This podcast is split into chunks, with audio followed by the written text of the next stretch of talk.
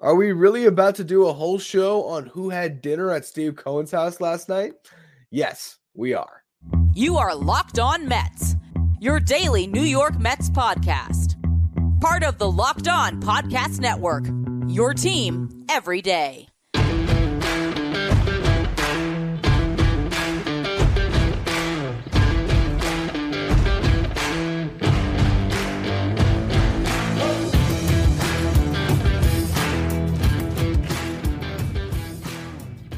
Hello to all you uh, amazing Mets fans. You're listening to Locked On Mets, part of the Locked On Podcast Network, your team every day. Thank you for making Locked On Mets your first listen every day. Locked On Mets is free and available on all platforms, including YouTube. On the show today, we are discussing the meeting between the Mets and Yoshinobu Yamamoto last night. I'll go through the dinner that was in the first segment. In the second segment, we'll sort of talk about how far that bidding can go, right? And how the Mets had to submit the most aggressive offer here and how they are clearly still in the mix in the final segment. talk about how long it might take and what happens if the Mets don't land Yamamoto. Before we get to any of that, though, I'm your host, Ryan Finkelstein. If you want to find any of my work, follow me on X at Finkelstein Ryan. Also find some of my writing at justbaseball.com, where I work as the managing editor. A big development in the free agency of Yoshinobu Yamamoto. He apparently met with the New York Mets last night and had dinner at Steve Cohen's house. That's very personal. Go to the owner of the Mets house, and that's where Cohen closes deals. His wife was there, Alex Cohen. You had Carlos Mendoza was there, the Mets manager. Jeremy Hefner was there, the pitching coach David Stearns. Not sure if all the wives were in attendance or just Steve Cohen's. Uh, not sure you know, who attended from the Yoshinobu Yamamoto camp? Was it just Yamamoto by himself? Did he take an Uber, uh, get over to the Cohen estate, knock on the door, you know, bring maybe a, a nice, you know, set of flowers for for Mrs. Cohen, uh, you know, bottle of wine. You know, how did this dinner party work? You know, I'm, I'm very curious. You know, I'm sure. Uh, you know, well, actually, I'm not sure. Did Steve Cohen's uh, personal chef, you know, cook up a, a nice feast for everybody? Or is Alex Cohen in the kitchen? You know, who knows? We don't have all those minute details, but this is serious because the Mets got a second meeting. All right. We are all sitting here on pins and needles waiting to hear what happens with this one free agent because it's pretty clear at this point this is Yamamoto or bust. That that's the Mets offseason goals here. They're either going to you know, cobble together a team on a Brewer style budget, even though they have a ton of money that's dead in their books and really they're incentivized to just keep on spending on one year deals. And maybe they will do that. Who knows? Maybe if they strike out, they will add some one year starting pitchers and just put together a somewhat interesting team. But it feels a lot like either you get Yoshinobu Yamamoto and you have a chance this year, or you're sort of taking a year off to, to punt and wait for next year's free agency with a deep class where you can try to really add some impact pitches in your rotation and the Mets just might not be that interesting this year. And so everyone is looking at this one guy, and the process is taking a nice long time here. He is going through every single aspect of his free agency. He is taking his time. He's doing his due diligence. There's apparently seven teams in the mix. Let me see if I can count them all off uh, off the top of my head here. You have the Giants and the Dodgers from the West Coast, Mets, Yankees, uh, Phillies, Red Sox, maybe Blue Jays are the seventh team. Um, actually, the Cardinals have also you know seen some stuff. Maybe they're in it, but seven teams. And this week is all about meeting all these teams for the first time. You know, the Giants, Dodgers, and California. Other teams, you know, like the Yankees had to go to California to meet Yamamoto. And now, apparently, the first team to get a second meeting is the New York Mets. That's why this story is significant because the Mets sort of jumped the line originally. Steve Cohen, David Stearns flew all the way over to Japan to meet him in person, met with his family out there. And now Yamamoto's returning the favor in the States. And again, we don't know. Like Steve Cohen could have a house in LA. Maybe that's where this meeting took place. But you know, it's sort of, I think, assumption right now is that it took place, you know, in Cohen's house all the way on the East Coast. So was Yamamoto already out there? You know, they haven't been reporting every single detail. So maybe he met with the Red Sox and the Phillies out east. I don't know. Or maybe, you know, he spent Saturday, you know, with his agent going around New York City and then ended up at Steve Cohen's house. Again, all we're working on with today's show is the reporting that there was a, a meeting that took place at dinner at Cohen's house. That's what we got right now. Uh, and so it, it's very interesting though, because again, this is a second meeting and no other team has gotten two meetings reported as of now.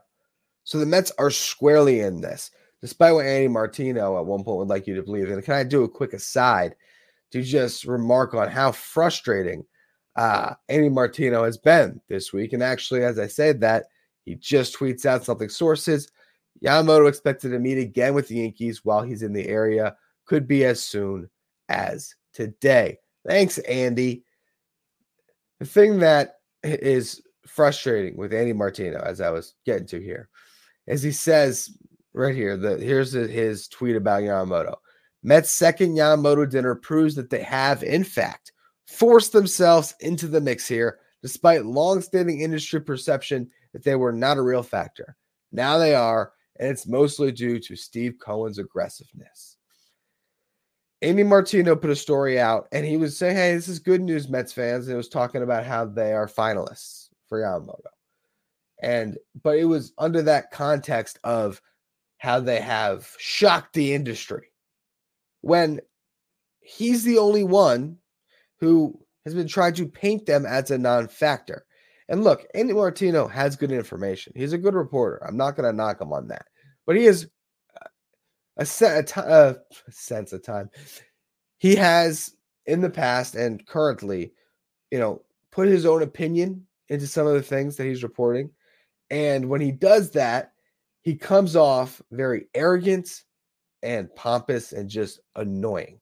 And with this Yamamoto story, he has definitely checked all those boxes because he keeps on coming out saying, ah, uh, the Mets are defying the odds. And, you know, he's he's in a way talking down about the Mets, which I get it. The Mets aren't the Yankees, and he's clearly got his Yankee bias a, a little bit here.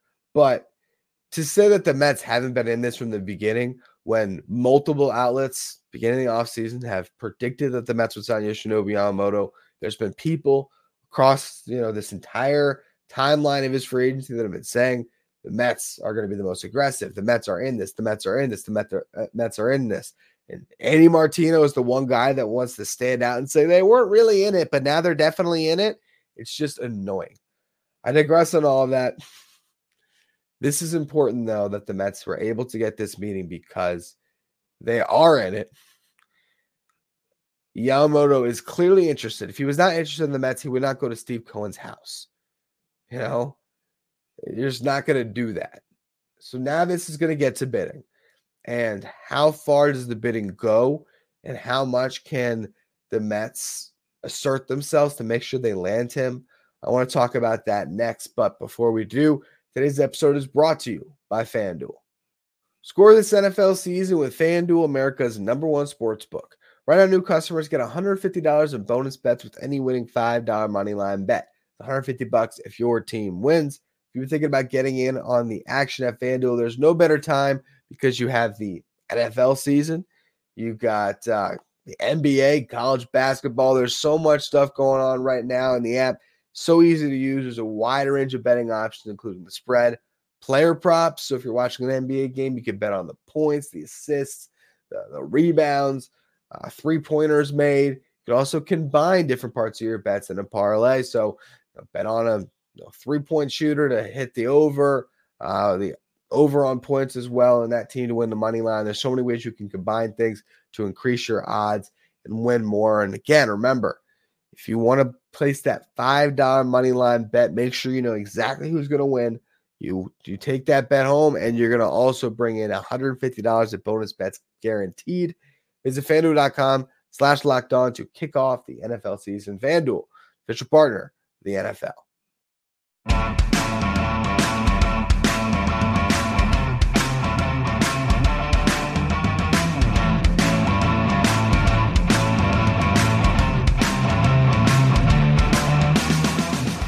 If you don't want to miss out on any of the latest Mets news this offseason, make sure you become a Locked On Mets insider. This is our texting service where you can get updates from me anytime something breaks on the Mets. Like I just sent out one about the dinner between Yoshinobu Yamamoto and Steve Cohen. Uh, so if you want to you know, make sure you get all those updates, find a link in the episode description or go to subtext.com. That's locked on Mets. Now, I am reading right now the story that Joel Sherman has written in the New York Post about this dinner. And it does say that it took place in Steve Cohen's Connecticut home, so on the East Coast.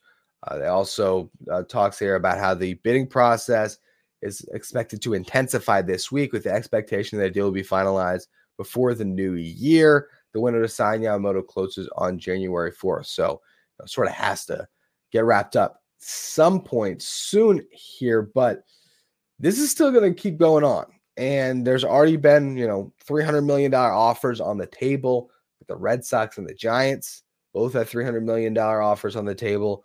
Carlos Baerga said that the Yankees had a $304 million offer on the table. Uh, they also, I think, someone reported the Dodgers have a $300 million offer on the table. This is getting out of hand. The way the bidding has gone for this guy, at first it was, okay, is he going to get 200 million? And then it was like, all right, yeah, he's definitely at 200 million. Then it was, is he going to push past 250? And then it was, yeah, definitely past 250. Could he sniff 300? And now it's just, okay, that starts with a three. The bidding starts with $300 million for a guy that's never thrown a pitch in the big leagues. And it shows how good he is that the bidding has gotten to this place because everyone believes he's going to be an ace. And at 25 years old, if you can get an ace, ace is worth at least $30 million a year, right? I mean, Tyler Glasnow with the Dodgers, what do you get? 100 and, was 136 and a half, I think was the final number, um, which is like 27 a year, 27 and change uh, on a five year deal. And the guy's never pitched more than 120 innings. Um, way bigger injury risk. And, and, we're just seeing pitchers get paid. So there's almost you know nowhere too far. I think that the Mets could go here. You want to land this guy, you want to prove that you're serious, submit the most aggressive offer. Everyone's starting a contract with a three, start one with a four, which sounds insane, right? To go to $400 million. But I don't know what's insane anymore. I really don't.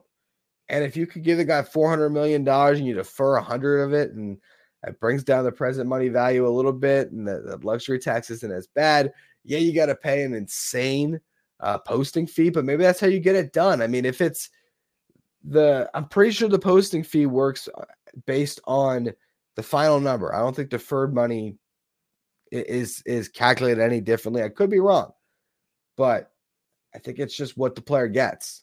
So the more money that Cohen has to put into this to make these other teams fall out, the better. And you know what the worst case scenario is? You drive out the bidding for whoever gets them, and that team maybe can't afford to be in the mix next year when there's all these other aces available.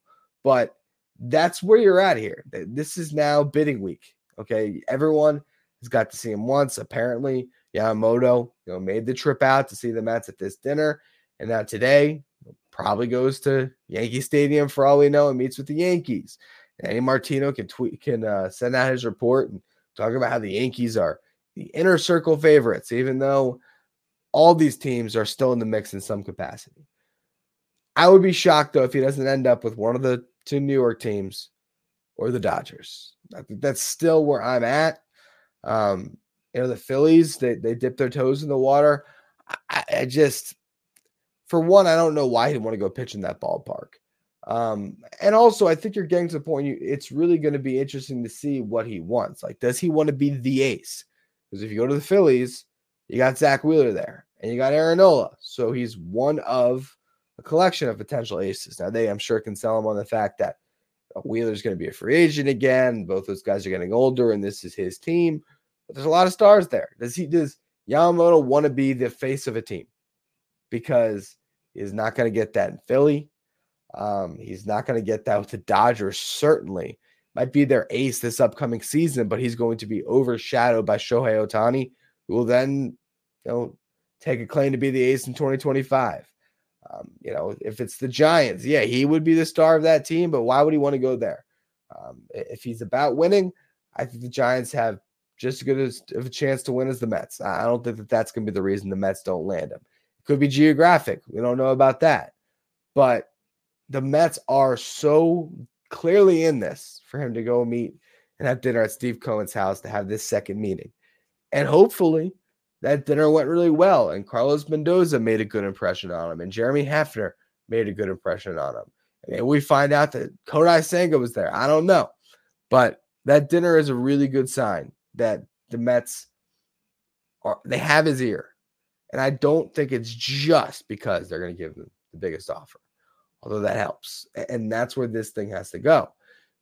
If you're Steve Cohen and you clearly care this much about landing this guy, I, I don't see him pulling back at all. You know, there was all the talk about when Craig Counsell was available um, for the Mets to hire as their manager. They did not want to be the team that was just there to drive up the price. And they ended up submitting like the lowest offer for him.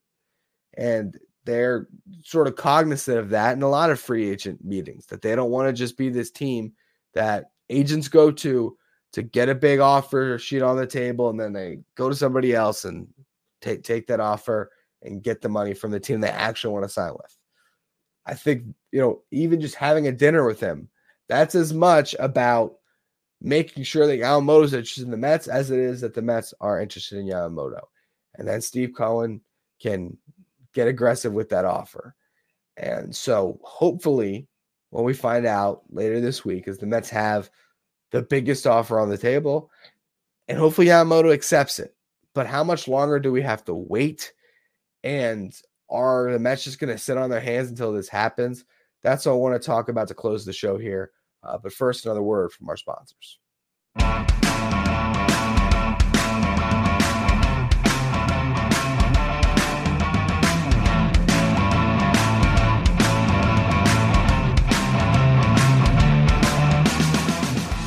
This free agent process for Yoshinobu Yamamoto has been excruciatingly long because the Mets haven't been doing anything else. They've been signing minor league deals, uh, you know, invites to spring training. They've signed Severino and Wendle that one fateful night where we got some MLB news. Jorge Lopez was an MLB signing, but it has been remarkably quiet. And Mets fans have gotten spoiled. Let's just call it like it is, right? Last year, I was doing shows every other day. Mets just signed Justin Verlander. Mets signed Kodai Senga. Mets signed Jose Quintana. Mets traded for Brooks Raley. You know, the year before it was Marte and Canha and Escobar. Boom, boom, boom, all one night. Then Max Scherzer and Adam Ottavino at the end of the offseason. They were making tons of moves. And now we're just watching them staring at one guy. One guy. Now, if they get him, all right. Mets are in business. They don't. Mets are, who knows, next year. That's frustrating because, again, fans have come to expect certain things out of Steve Cohen and out of how this team's going to run their, you know, free agency in particular. It's been great to be able to be in the mix for all these different top tier talent. The problem is this year, there's just not a lot to go around. And so there is that thought that the Mets might pull back and that they're not going to pivot and sign Blake Snell if this doesn't go through, which I think is probably wise, honestly, because you don't want to give up comp picks to get Snell.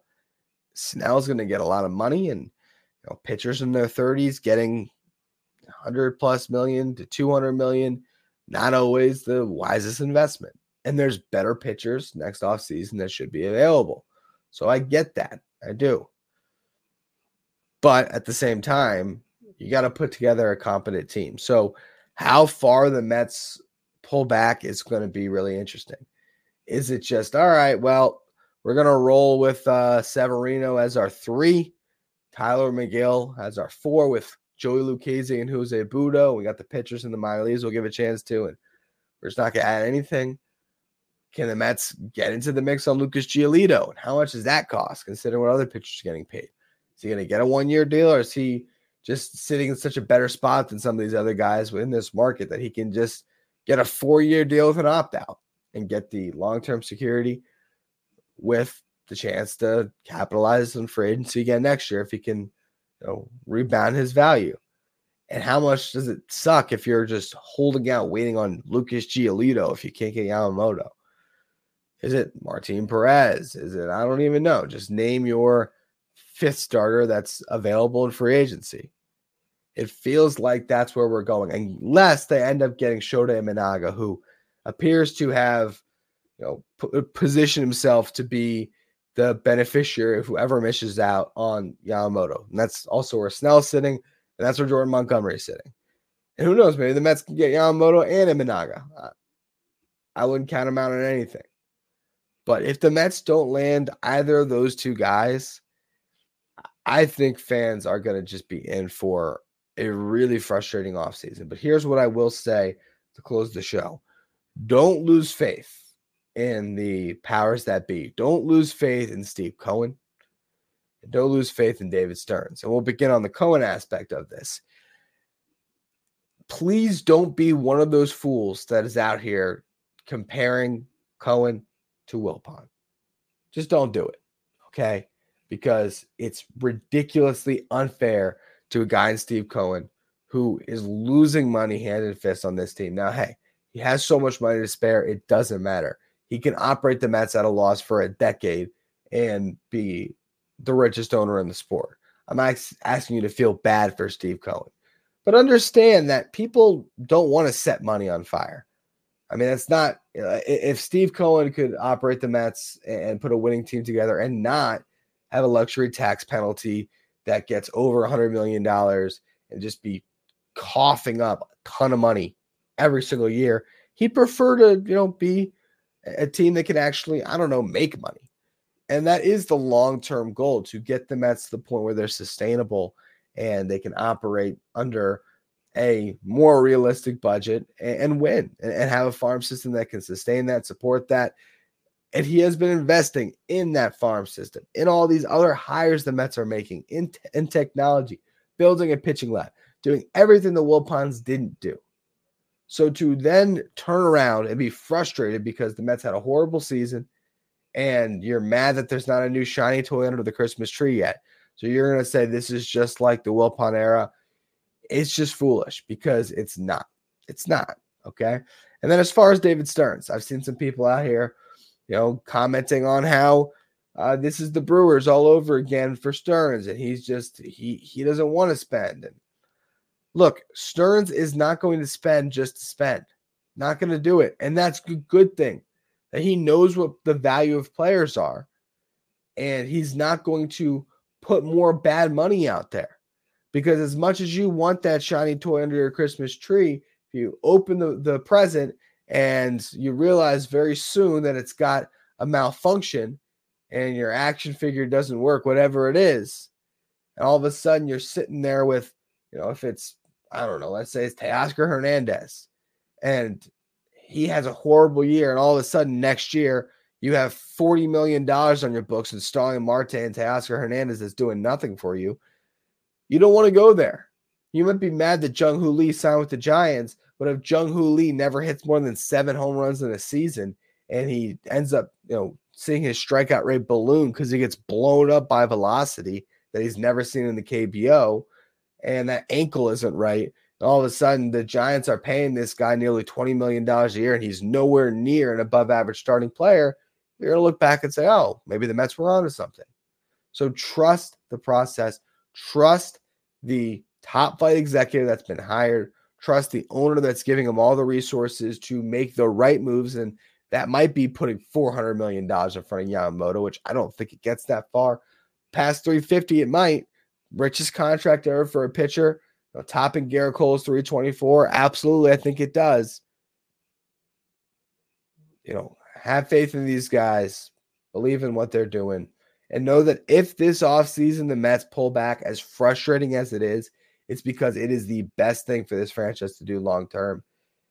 And unfortunately, then fans will just have to be the one thing that's impossible to be as a fan, and that's patient. But hopefully we'll get to go there and the Mets will land this top tier free agent and things will roll from there. Anyway, that's going to be all for this edition of Locked On Mets. I'll be back with any more breaking news that happens and with the show tomorrow on Monday. So make sure you follow, rate, and review to not miss out on any of it. And if you're watching on YouTube, would love to get to 7,500 subscribers by the end of the year. We're very close, within 100. So please, I appreciate all of you with that subscribe button. You can follow me on X at Finkelstein Ryan. If you want to be a Locked On Mets insider, you can find a link in the episode description. And after the show's done, check out the first ever 24 7 streaming channel on YouTube covering all the sports stories of the day. Locked On Sports today. That's from with local experts of Locked On, plus our league wide experts covering each sport. Locked On Sports today, 24 7.